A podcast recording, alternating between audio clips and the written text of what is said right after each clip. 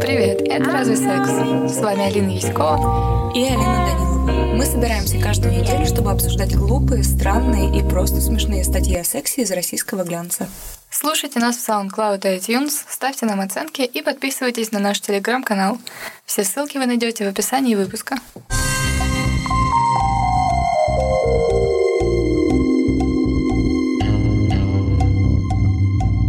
У нас в гостях сегодня культуролог Оксана Мороз. Привет. Добрый вечер. Сегодня мы поговорим о том, как э, цифровые технологии влияют на нашу сексуальную жизнь и каким будет секс будущего. Вот, и для того, чтобы нам начать об этом говорить, э, мы сначала должны точно понимать, что мы подразумеваем под цифровыми технологиями. Вот такой вот первый вопрос точно не получится, потому что цифровые технологии развиваются, во-первых, очень давно, то есть цифровая революция идет с того момента, как э, разработали первые машины, позволяющие что-то калькулировать, то есть правда очень давно, это даже не десятилетие. Это, во-первых. Во-вторых, э, есть определенная эволюция, то, что называлось новыми медиа в 90-е и 2000-е, сейчас скорее называются цифровыми медиа или цифровыми вещами. И, в общем, есть ощущение, что все, что работает с базами данных, алгоритмами и девайсами, так или иначе принадлежит пространству цифровых технологий или цифры, или цифровой среде. Мне вообще больше нравится понятие цифровая среда или даже цифровая экосистема, потому что довольно большой степени люди сейчас существуют одновременно и офлайн, и онлайн, и как раз наш разговор это доказывает, потому что если даже чувственные переживания и секс уже можно рассматривать в контексте цифровых технологий, значит, мы не только в постели, в темноте, под одеялкой что-то делаем, а это как-то выводится в другое публичное пространство. Мне кажется, когда мы говорим о цифровых технологиях применительно к сексу, надо различать следующие вещи. Инструменты, которые помогают нам воспроизводить онлайн те практики, которые раньше мы в основном основном воспроизводили офлайн, начиная от флирта и заканчивая каким-то взаимодействием таким квазителесным. И какое-то будущее, которое можно увидеть в развитии искусственного интеллекта, самообучающих систем и прочих технологических решений, которые могут как-то принципиально или не принципиально, но поменять существо именно а, обмена телесными какими-то веществами и субстанциями. И в этом смысле в первой части все, что касается новых типов коммуникации благодаря новым сервисам, а, эта среда и бизнес-среда в том числе развивается очень а, хорошо и очень бурно и весьма понятно. То есть здесь не обязательно обладать какими-то ну, невероятными познаниями в области программирования или в области big data или еще чего-нибудь, чтобы плюс-минус себе представлять, э, как, не знаю, существо секстинга меняется в тот момент, когда мы перестаем писать смс а начинаем обмениваться сообщениями в мессенджерах. А вот со второй историей, с использованием искусственного интеллекта или культурного искусственного интеллекта в среде секса дела обстоят хуже, потому что там есть всегда такая опасность просто сказать, что, слушайте, ну это просто новый тип секс-игры, игрушек. Это просто новый тип предметной какой-то среды, предметного окружения, который принципиально ничего не меняет. Ну, он просто трансформирует наши минимальные привычки. Ну, раньше это были просто надувные куклы, а теперь это типа роботы, которые подстраиваются под нужды хозяина. Принципиально ничего не меняется. И мне кажется, что имеет смысл говорить и об одном, и о другом, потому что это взаимосвязанные вещи непосредственные, потому что люди, которые вообще предпочитают как-то дигитализировать прошу прощения, секс, они обычно это делают разными способами, и чем больше человек экспериментирует в этой сфере, тем больше он подтаскивает новые технологии, и тем больше он находит удовлетворение и реализацию желания с помощью новых технологий. Но, с другой стороны, имеет смысл, конечно, помнить, что есть такая штука, как цифровое неравенство, и тот факт, что многим доступен секстинг и многим доступны социальные медиа для обмена эротическими сообщениями, это правда, но многим ли доступны дорогостоящие услуги секс секс-роботов, или, представим себе, покупка персонального, значит, какого-то секс-персонажа э, э, удовлетворителя, это, ну, уже гораздо более сложный вопрос. И ты сказала, что э, люди воспринимают это довольно предметно, ну, в смысле, что это всего лишь некие новые приспособления, аксессуары и так далее. Это разве не так? Ну, я бы не сказала, что это так, потому что понятно, что мы не дошли до, и, вряд ли в ближайшее время дойдем до возникновения так называемого сильного искусственного интеллекта, который как будто обладает сознанием. Но очевидно, что когда мы имеем дело с вещью, которая учится на привычках людей, взаимодействующих с ней, которая может действительно угадывать какие-то микроскопические желания, которая при этом мимикрирует под человеческий облик, то есть очень антропоморфно, мы явно совершенно раздвигаем представление о субъектности, то есть о том, кто может являться предметом а, наших сексуальных переживаний и а, в какой степени по отношению к этому предмету имеет смысл испытывать уважение и так далее. Потому что одна из самых больших проблем, связанных с секс-роботами, особенно с теми, которые учатся, заключается в том, что, во-первых, они слишком антропоморфны, и поэтому довольно многое количество людей настаивает, что секс с ними может приводить к развитию определенных привычек вообще к занятию сексом, которые будут экстраполированы на людей. Угу. А поскольку это кукла, которая ничего не чувствует, значит, можно по отношению к ней воспроизводить довольно жесткие практики. И нет никакой защиты, нет вообще никакого представления о том, действительно ли будут люди, которые э, каким-то образом практикуют жесткий секс, переносить это потом на человека человека. Есть такой прекрасный кейс, когда по-моему, британец заказал секс-куклу в виде ребенка, в виде подростка. Там начался серьезный судебный процесс, потому что формально, а, ну, это вещь. И это его э, право заказывать такую вещь и делать с этой вещью, что он захочет. С другой стороны, это настолько напоминает педофилию, и настолько в этом чувствуется какая-то опасность относительно безопасности, соответственно, да, здоровья, mm-hmm. эмоционального, физического людей, э, там, младше определенного возраста, который рядом с ним находится, что возникла действительно дискуссия довольно серьезная, не только этического свойства, но и, в общем, правового. Это одна история. Вторая история связана с тем, что чем в большей степени мы обучаем систему, чему-то, тем все-таки больше мы двигаемся в сторону, если не осознания ею каких-то происходящих вещей, а, то к представлению о том, что в отношении нее может происходить абьюз так или иначе, да, что роботов э, можно унижать, что роботов можно уничтожать, что роботов можно калечить. И это уже вопрос не только о том, будет ли человек это повторять за пределами общения с роботом, а это вопрос о том, не нужно ли роботов вообще-то защищать от этого.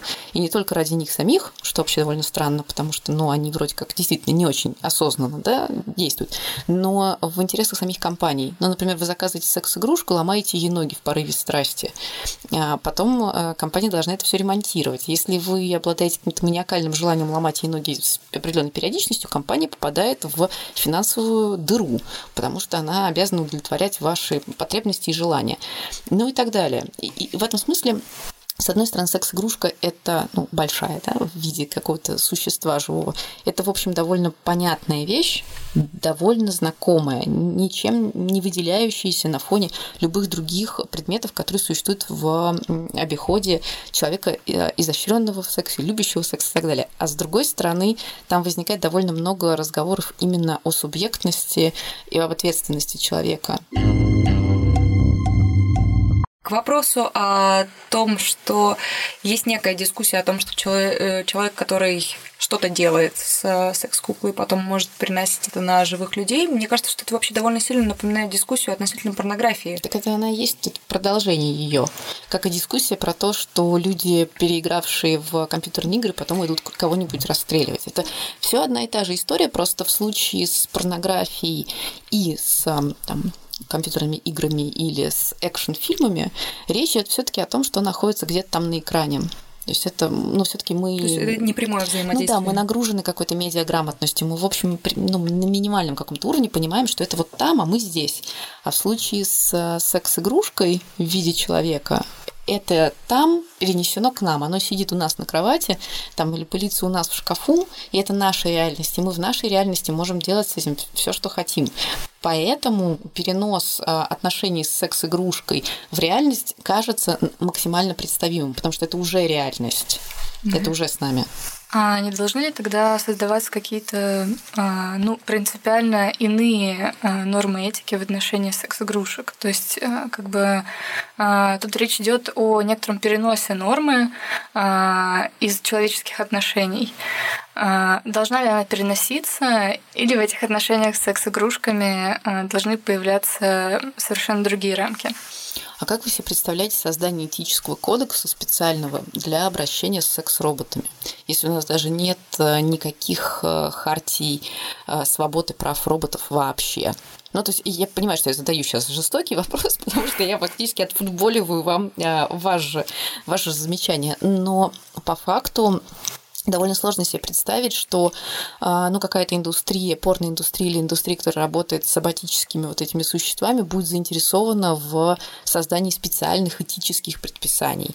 Или что, например, люди, которые как раз решают вопросы вокруг порнографии или вокруг секс-индустрии, в смысле а, секс-работы, вдруг переключаться на роботов. Это просто все кажется такой экзотикой страшной. Ну, в смысле, страшной не в том плане, что она ужасна, а в том плане, что она такая редкая, и людей, которые это реально любят, так мало. Более того, людей, которые об этом будут публично говорить, еще меньше, что кажется, это такая маргинальная история. Давайте решим сначала вопросы какие-нибудь, которые касаются более актуальных и ну, нормальных, да, в кавычках, вещей, более распространенных.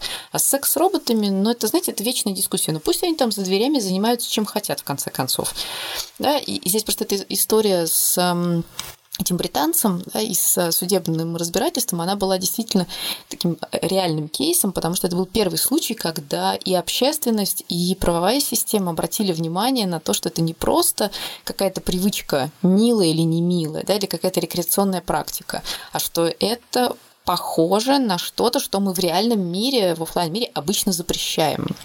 Здесь, мне кажется, вообще ключевой вопрос, и это вопрос не только истории про секс, можно ли переносить из офлайн мира этические правила в онлайн мир? Потому что когда мы это делаем, а, автоматически оказывается, что, например, не знаю, старая добрая дружба, флирт, любовь онлайн вообще выглядит не так, как офлайн. И поэтому просто банальный перенос, он не работает. Ну, просто потому что эта система, опять же, это цифровая среда с ее множественностью людей, которые выступают и высказываются, с ее постоянным мониторингом этих мнений, с умением объединяться в группы, чтобы ну, начать, если не травлю, то, по крайней мере, выяснение отношений, с потенциальной прозрачностью любого жеста, любого цифрового следа, с теми же самыми большими данными, которые можно посчитать. Это все рождает совершенно другую реальность, а, которая создает гораздо большую публичность и секса, и сексуальных предпочтений, и любви, в том числе и флирта, чем это было в офлайн реальности. Вообще, когда мы готовились э, и когда мы изучали всяческие статьи, материалы, репортажи на тему цифровой сексуальности и так далее, мы условно выделили некие два лагеря, а, которые можно исследовать а, по такому принципу. А, назвали их грубо про одиночество и про взаимодействие. О, боже, так. Вот. Ну, мы, мы очень грубо это сделали, я прекрасно понимаю, что это не очень научно. Не звучит а, просто очень экзистенциально. Так. Но, но мы, в принципе, не претендуем тут на научность, мы как раз задаем вопросы. Вот, а первый лагерь, который был про одиночество, мы все говорим про взаимодействие некое цифровое. А к нему мы отнесли э, порно, VR-порно, секс-роботов, э, некое взаимодействие с вебкам-моделями и, прости господи, АСМР. Вот. А ко второму про э, взаимодействие, соответственно, с живыми людьми мы отнесли онлайн-дейтинг, секстинг, э, всякие всяческие ньюсы и дистанционные секс-игрушки. Вот. И, соответственно, сейчас бы хотелось об этом всем поговорить. А у меня встречный вопрос. Почему вот, вот первая часть, она про одиночество? Почему, то есть почему вы так это назвали? А, ну, исходя из того, что а, в первом случае а, ты не взаимодействуешь со вторым человеком. То есть а, технология, у тебя есть технология, и ты взаимодействуешь, взаимодействуешь а, с технологией, с медиумом, и на другом конце а, никого больше нет. Во втором случае это в основном про взаимодействие между людьми при помощи какого-либо медиума. Но это интересно, потому что на самом деле эм, все, что вы перечислили в первой части, это вполне себе про взаимодействие, просто не про интерактив. Ну, то есть люди, которые, например, слушают эти прекрасные ролики в стилистике АСМР, они взаимодействуют, конечно, с этими блогерами. То есть в момент смотрения они взаимодействуют скорее со своим телом, они чувствуют какие-то импульсы переживают что-то.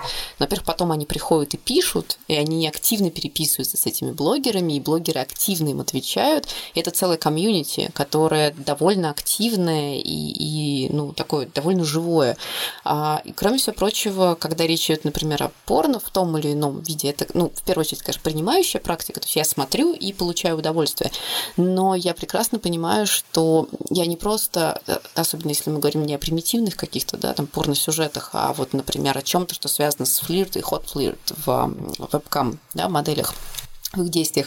Там, конечно же, речь идет о том, что не просто есть экраны и не просто есть технология, а там есть кто-то, кто все это запускает. Или я есть здесь, я здесь все запускаю. Мне кажется, что просто Секс это вообще, если рассматривать за пределами телесности, это, да, за пределами там, получения телесного удовольствия и не говорить о том, что, не знаю, мы куски мяса намотанные вокруг клитора, то, то это все-таки история про, ну, про борьбу как раз с экзистенциальным одиночеством когда я один или я одна, и, и мне хочется там, какого-то тепла. Понятно, что э, в случае с вот тем, что вы обозначили как одиночество, тепла не получается, но получается запускать какие-то такие процессы на уровне физиологии, на уровне психологии, на уровне там, просто э, систем желания, которые как будто бы производят эффект, что со мной кто-то рядом есть. И мне кажется, что это очень важно, потому что если технология может э, помочь человеку почувствовать себя менее одиноким, она справляется с одним из важнейших социальных вызовов. Да, она, оказывается, нужна почти каждому, потому что почти каждый одинок.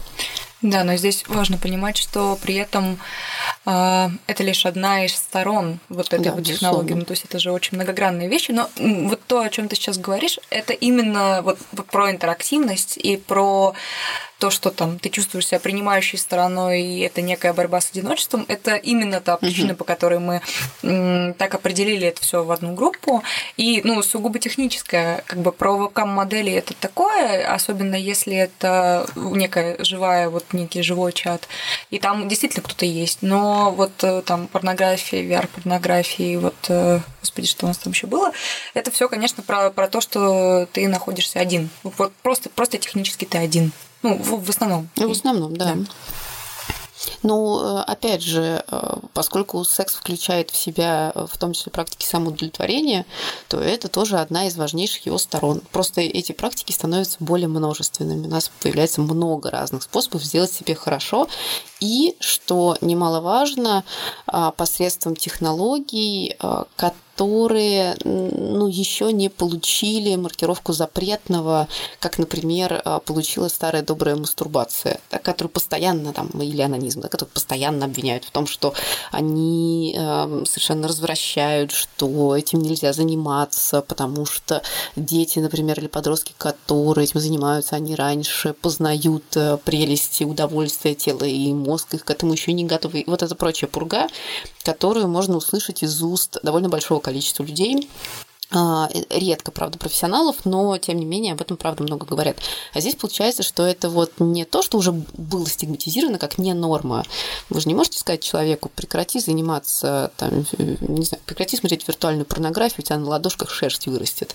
Да? Я думаю, что мы можем. Почему? Я думаю, что мы можем по той простой... Ну, в смысле, не мы... Ну, я понимаю, что не мы здесь сидящие, я, да? Я думаю, что это вообще очень синонимичные вещи, потому что а, если бы они не были синонимичными, это вообще было бы ну, это было бы в норме вещей, например, смотреть порно uh, in public, да, или uh, говорить вообще спокойно о том, то, что, что ты смотришь порно, а это очень редкая вещь. Даже среди людей, которые говорят, что они очень открыты, я редко встречаю такую ситуацию, когда люди, например, открыто э, и без какого-либо стеснения обсуждают там просмотренное порно, так же, как они обсуждают сериалы на Netflix. Но это возвращает нас к вопросу о том, что у нас нет языка говорения о сексе. Но почему я сказала, что это немножко другое? Потому что что многое из этих а, технологий или из этих привычек просто за пределами известного для широких аудиторий. Поэтому можно об этом не говорить не просто потому, что ты стесняешься или, ну, как-то э, не заходит речь, а просто потому, что это за пределами айкумена. То есть люди об этом не знают, это твоя тайна. И, с одной стороны, это не здорово, потому что когда, ну, когда секс становится тайной, это все таки ну, там могут возникать какие-то корреляции, да, почему мы об этом не говорим, может быть, там происходит что-то нехорошее, но если ты об этом не рассказываешь просто потому, что ты посвященный, а они нет, то есть ощущение некоторой такой субкультурной истории, которую просто не обязательно рассказывать другим. И тогда ты оказываешься защищенным, потому что твои критики потенциально просто не знают, что такое существует. А поскольку цифровая среда так устроена, что даже люди дико грамотные могут совершенно ничего не знать о какой-то определенной сфере, у меня, например, есть люди, которые занимаются финтехом, они вообще слабо себе представляют, что происходит в социальных медиа. А, они вообще не понимают. И, но при этом они работают с очень сложными технологиями. Здесь то же самое происходит. Есть люди, которые считают, что в общем, ничего в сексе нового не случилось, и в индустрии в это ничего нового не случилось. Ну и зачем будить их воображение, пугать их или наоборот э, открывать им глаза, быть проводниками в мир э, секса, если мы, например, не секс-инструкторы. Ну, как бы зачем мне такая ответственность? А с другой стороны, можно совершенно спокойно заниматься тем, чем я хочу, и вообще не сталкиваться ни с какой стигматизацией. И это многие выбирают. Именно такой путь. Просто не говорить. Не спрашивайте, мы не будем говорить. Ну, такая стандартная модель, тоже вполне культурно обусловленная, старая. Перейдем к второй нашей категории. Это та категория, в которой мы вынесли некие э, цифровые практики, которые позволяют людям, ну, если грубо будет сказать, разнообразить, но э, неким другим образом начать переживать свою сексуальность, особенно когда речь идет о взаимодействии с партнером и, например, уже своим партнером или просто каким-то партнером, которого ты хочешь найти. И мы в эту категорию отнесли абсолютно, э, ну, как бы вещи, э, помогающие или меняющие нашу там сексуальную жизнь на разных стадиях, начиная от всяких дейтинговых приложений. Я вот, например, сегодня с удивлением узнала о том, что существует такое приложение, называется Fantasy App, вот, и там люди говорят о том, что это такое э, приложение, которое мэчит нас с другими людьми по принципам наших сексуальных фантазий. Ну, какая прелесть. Вот. Ну, то есть понятно, что все знают про Тиндер, э, и даже много кто знает про Pure, который, в общем, позиционирует себя как приложение только для секса, но вот о том, что люди продвинулись еще дальше, я узнала сегодня с удивлением. И, в принципе, наверное, это тоже можно считать неким э, цифровым влиянием на, на сексуальную жизнь. Да, безусловно, это вообще очень интересный пример, потому что мэтчинговые и в том числе дейтинговые приложения, они же, ну, могут быть построены по разным принципам, но смысл там довольно простой. Нужно по определенным параметрам найти подходящую пару. Да. И когда когда приложение пытается искать подходящую пару уже на основании сексуальных фантазий, это какой-то такой очень просто настроенный поиск, потому что формально, чтобы найти партнера, не обязательно для секса, но и для секса тоже, все-таки мы предполагаем, что нам нужно ну, какой-то целый спектр совпадений. Ну, например, понятно, что мы можем считать это очень циничным, но хорошо бы, чтобы это был человек дальше в кавычках нашего круга, там с образованием. Дальше могут включаться вообще какие-то финансовые да, условия, что хочется, чтобы это был, например, человек обеспеченный, или, например, чтобы это был человек, который там живет в определенном месте ну, то есть у нас есть определенный, чем старше мы становимся, тем больше у нас требований. Потому что нам очень сложно там в 30, в 40, в 50 лет сказать «Ах!» Да, вот мы об этом говорили с Анной Часовой, которая рассказывала о том, что, ну да, в 30 уже как-то, если что-то идет не так, хочется сказать, ну, все, пока было уже слишком много раз плохо, как бы я на это не готова. Ну, правильно, потому что ты себя бережешь, у тебя есть какой-то опыт, которым, э, ну, которым ты уже оперируешь. Зачем повторять ошибки, если ты знаешь, что будет плохо, если тебе твой опыт подсказывает, что будет фигово.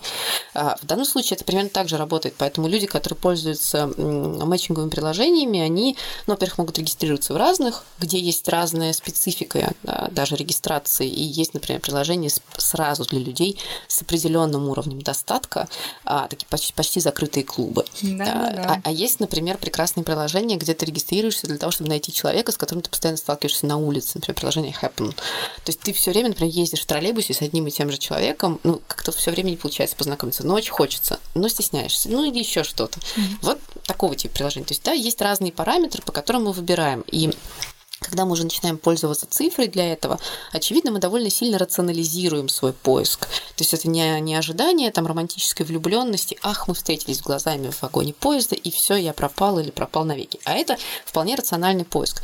Но когда речь заходит именно уже о том, что мы ищем друг друга по сексуальным фантазиям, ну, это такая прям прямота невероятная. А плюс ко всему, опять же, насчет фантазий тоже нафантазировать можно много. Ну и вообще довольно странно думать о том, что даже если мы одними и теми же словами называем наши фантазии, это абсолютно две разные фантазии. Ну, но и они наполнены абсолютно разным количеством деталей, красок, настроений, ситуаций и так далее, и так далее. Ну, мне кажется, это просто выход за пределы таких нишевых проектов и продуктов, потому что, ну, есть же наверняка приложения для людей, которые состоят в БДСМ-отношениях. Я уверена в этом. Безусловно. И, и э, понятно, что эти приложения тоже сделаны с учетом особенностей этой субкультуры. И понятно, что там как раз, а, если не о фантазиях, то о конвенциях и договоренностях речь идет очень много. И, собственно, нужно все понимать, да, кто ты, верхний, нижний, как ты. Ну, то есть это, mm-hmm. это надо, об этом надо договариваться, и когда ты ищешь партнера таким образом, другой человек должен понимать, кто ты и что ты. А это такой выход за пределы вот этих систем, где есть как раз договорные отношения, в широкое пространство. Ну, типа, если мне нравится доги стайл, и тебе нравится доги стайл, ну, наверное, нам будет хорошо. Вообще не факт, потому что вы можете совершенно по-разному это практиковать.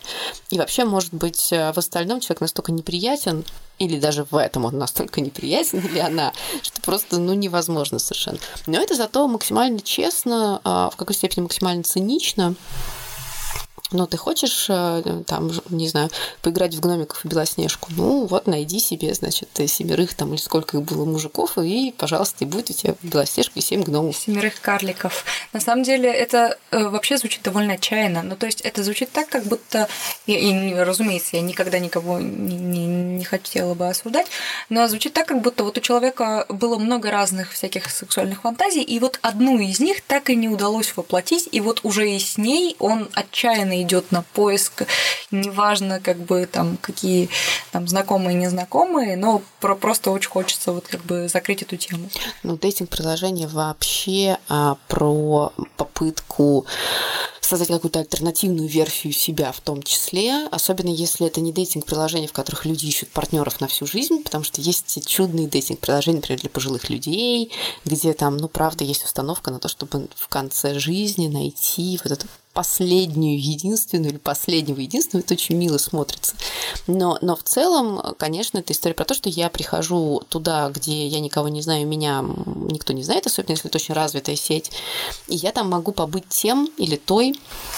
кем я не являюсь в реальности, и это, ну, стандартная, на самом деле, для интернета история про создание какой-то другой идентичности, может быть, лучшей, там, да, по каким-то параметрам, может быть, хуже, может быть, просто иной. Но люди это делают именно потому, что они хотят, ну, каким-то образом использовать пространство для игры. И секс в данном случае это один из сценариев игровых, которые можно практиковать. И об этом, кстати, писали там, я не знаю, мне кажется, с нулевых годов, когда как раз вот, ну, тогда еще форумы преимущественно, да, вокруг секс каких-то историй возникали? А, ну, в общем, в российском интернете вообще не очень развита а, эта тема, ну, гораздо меньше, чем в англоязычном сегменте, реально. А, но, соответственно, а, очень часто авторы, которые об этом пишут, подходят с некоторым скепсисом к всему, что связано с сексом в цифровой среде. И там нашлись э, такие довольно странные поинты. Например, э, это цитата. Социологи всерьез заговорили о, появлении новой ориентации – диджисексуалы. При том, что мне не удалось найти первоисточник, но вот э, меня тоже искренне э, поразила эта фраза. А где а... у нас это? Это, это телеканал Дождь? Это телеканал Дождь. Раздел «Антиутопия сексуального будущего». Телеканал Дождь считает, что у нас зародились диджей-сексуалы. А, также считает колумнистка Элли. Я не помню, как ее точно зовут. А, но одна из колумнисток Элли тоже так считает. А, Ее зовут Татьяна Огородникова, и она написала прекрасный материал, который называется «Реальная виртуальность», с которой мы вынесли цитату «Я иногда думаю, что виртуальный секс – это новый вид ориентации». В общем, можем говорить о неком тренде в российских медиа, э, говорить о том, что, да, люди всерьез выделяют как сексуальную ориентацию наравне со всеми уже нам известными, там, вот, виртуальную сексуальность, да. Но мне кажется, здесь есть какая-то логическая ошибка. Ну, в смысле не в наших рассуждениях, а в смысле в выделении в качестве диджитализации, в смысле диджитализации в качестве сексуальной ориентации. Потому что сексуальная ориентация, хотя мне категорически не нравится это словосочетание, это история про предпочтение.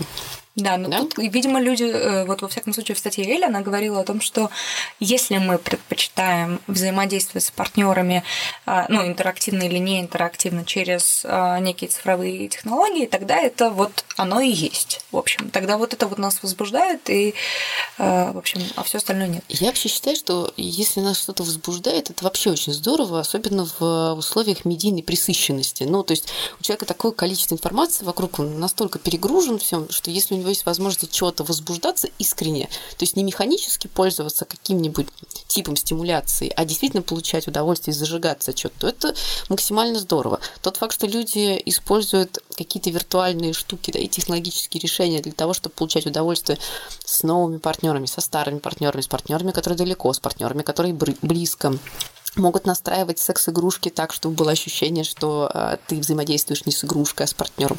Да ну здорово, но пусть цветут все цветы. Здесь в этом нет ничего специфического про ориентацию, потому что здесь предпочтение отдается просто технологии, которые делают что-то проще, ярче, интереснее, и далее можно Иногда бесконечно. дешевле. Иногда дешевле. Да, это, например, очень сильно упрощает отношения на расстоянии, которые все равно у людей, особенно в ситуации современной мобильности, возникают постоянно. Мне кажется, что здесь ну, не надо множить сущности, понимаю, что э, в эпоху современности все хотят а, иметь какие-то очень четкие наименования, да, чтобы себя как-то обозначить. Идентифицировать, да, идентифицировать да. Но мне кажется, что здесь вот просто пика и логического тупика достиг э, англоязычный Facebook, который предлагает там порядка 50 наименований для гендерной идентичности при регистрации. То есть это, конечно, очень здорово, и пусть будет, но зачем множить сущности? Зачем говорить, что люди, которые предпочитают э, вообще виртуальное общение, а его становится все больше и больше именно в пространстве виртуальной реальности, чем-то отличаются от любых других людей. Но это, когда я сказала, что, например, там, в интернете не все можно, это же история про то, что мы договариваемся, чего можно, чего нельзя. То же самое здесь. Если мы решим, что все люди, которые предпочитают а, иметь секс с аватарами, ну, я там фантазирую, да, что они ненормальные, ну, ну, может быть, это и станет не нормой, но мне кажется, что это такой новый геноцид просто людей с определенными культурными привычками.